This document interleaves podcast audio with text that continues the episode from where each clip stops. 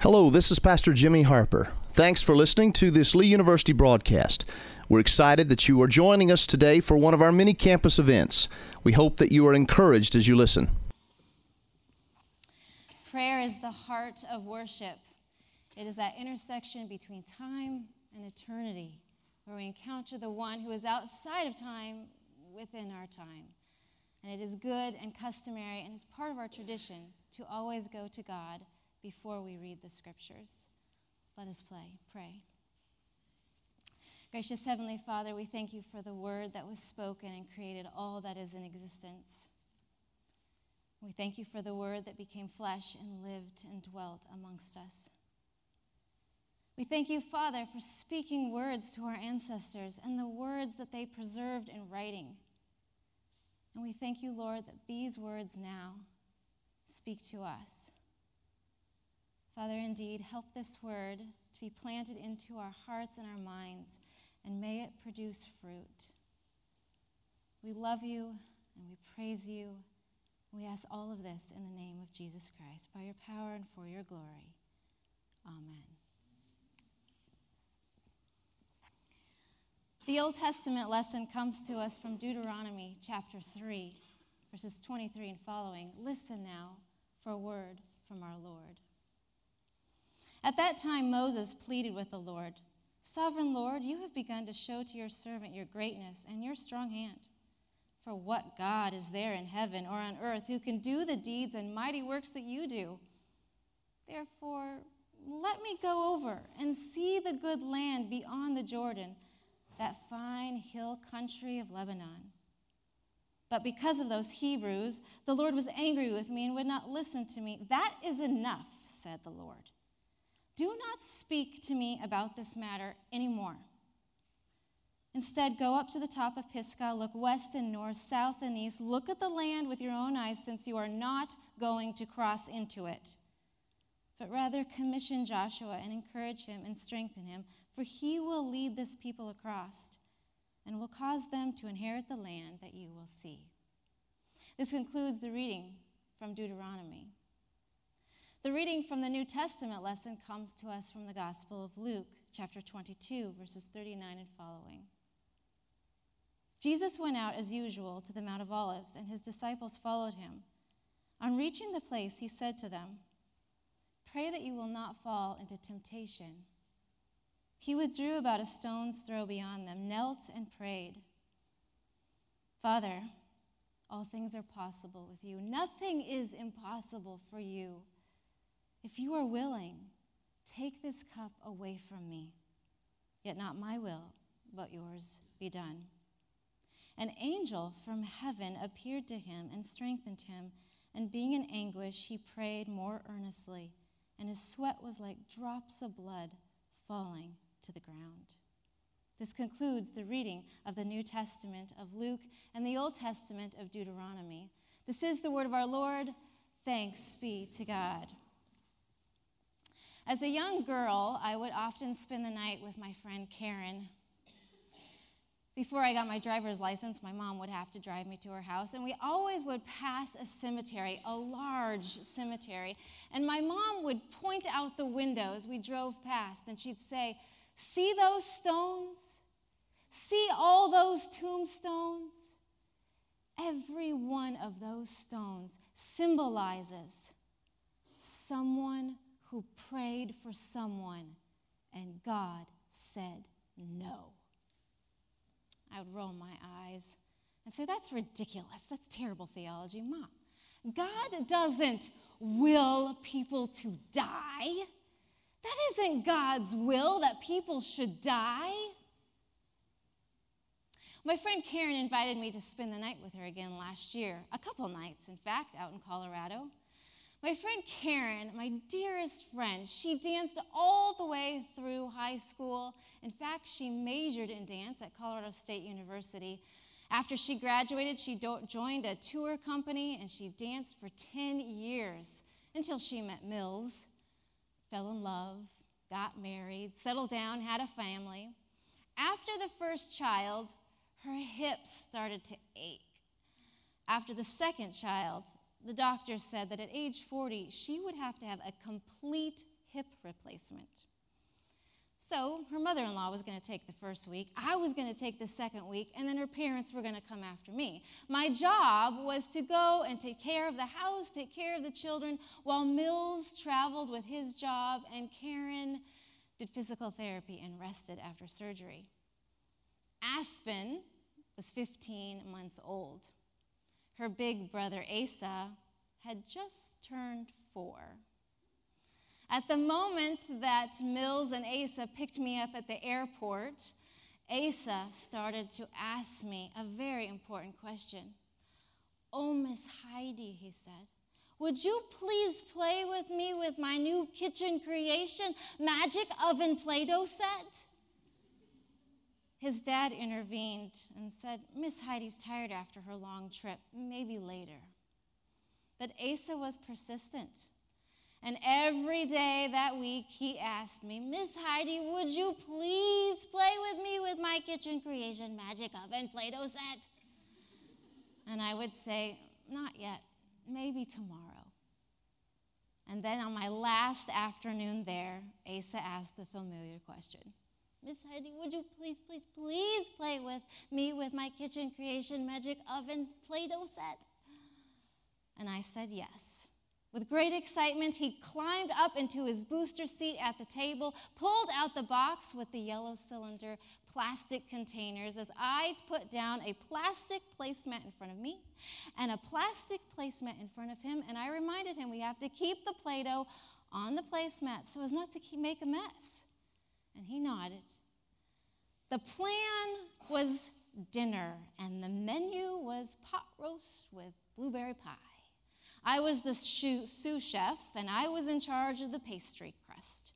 So I stuck my hand in the bright yellow Play Doh, released the suction, pulled it out of the plastic container, plopped it on my placemat, and with my green rolling pin began to roll out my crust.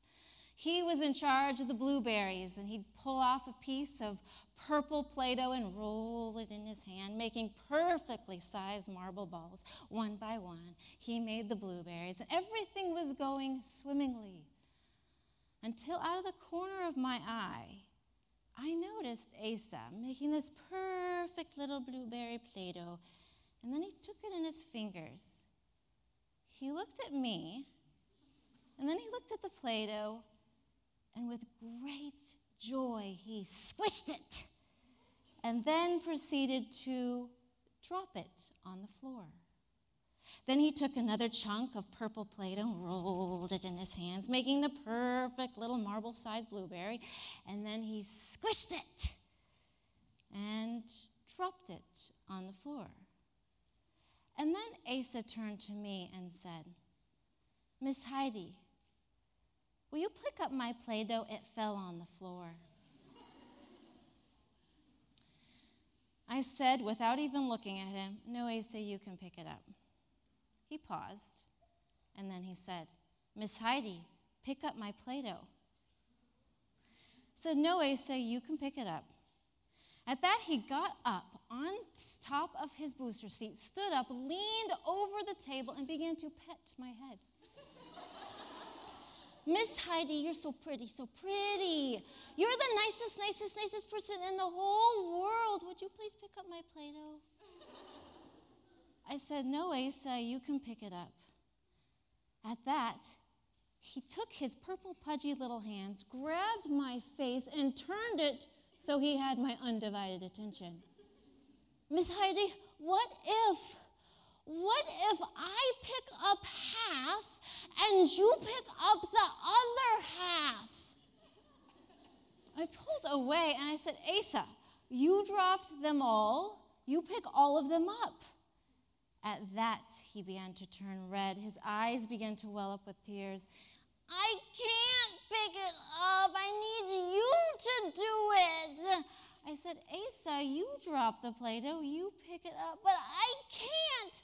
And at that, he put his hands in fists and then he bounded across the table, and the, all the blueberries went up into the air and onto the floor. And he began to scream at the top of his lungs. I said, Asa, stop it. Asa, if you don't stop, Asa, If you don't stop, I will never, ever play kitchen creation magic oven Play Doh set with you ever again for the rest of your life. and Asa howled louder. So I grabbed my plastic placemat, stood up, and marched over to the sink and began cleaning it off into the kitchen sink. And the room got real quiet. Before I knew it, Asa was standing right next to me. Looking up, his eyes streaming, his face splotchy red, his nose all dribbly. Miss, Miss Heidi. I said, Yes, Asa. Am, am, am I a good boy? At that moment, John Calvin began to speak to me, and I.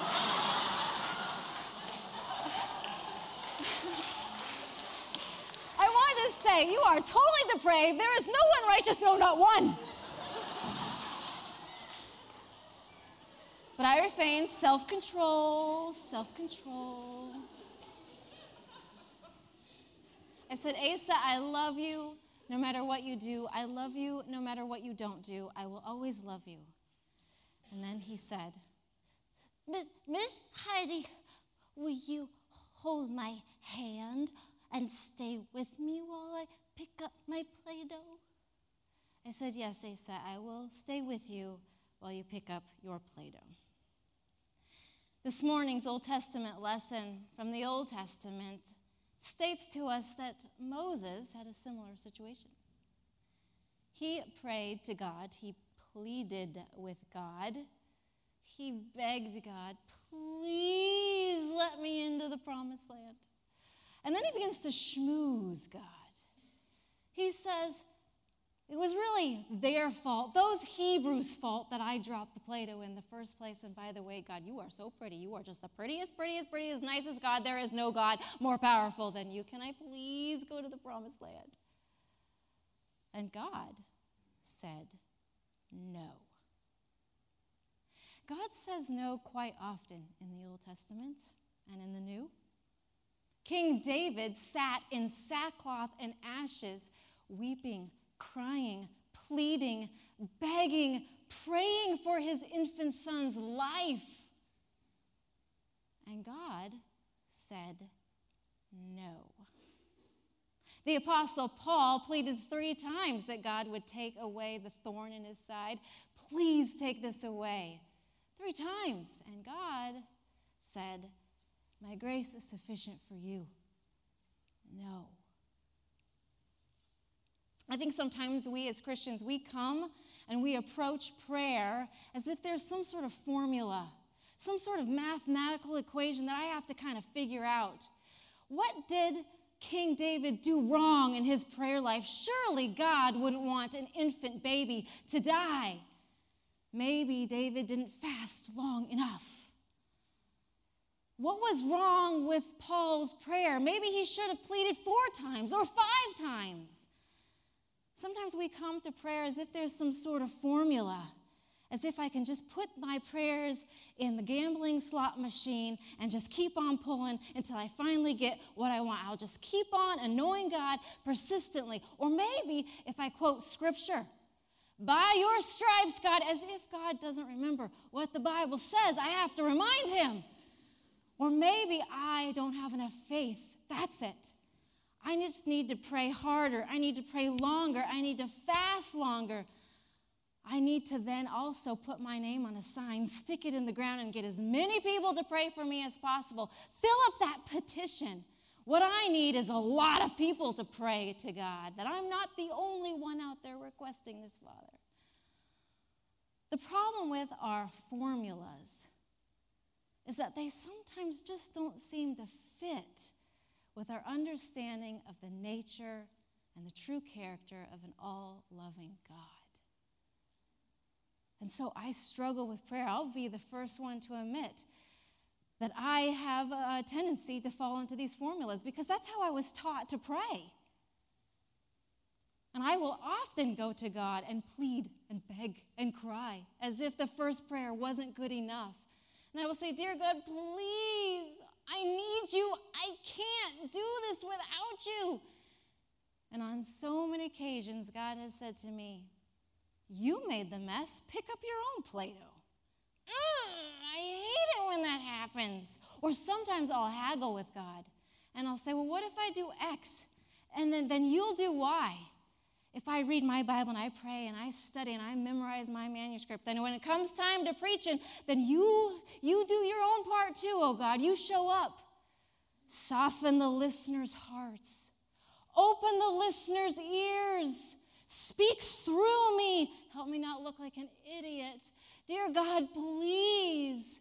And I will plead with God and beg God so that I can convince God, persuade God, manipulate God, put God's arm behind God's back.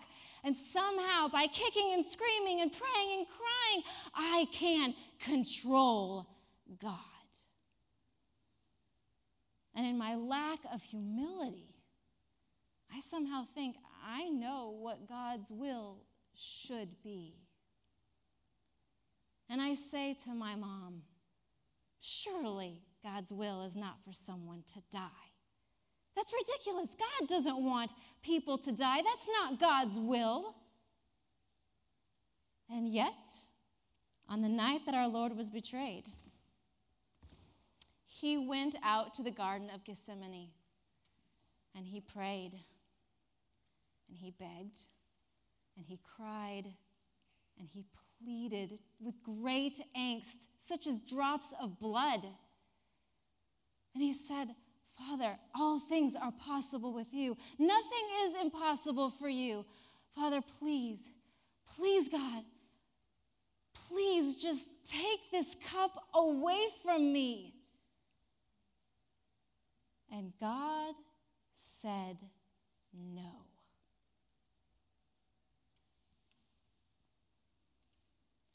Thanks be to God.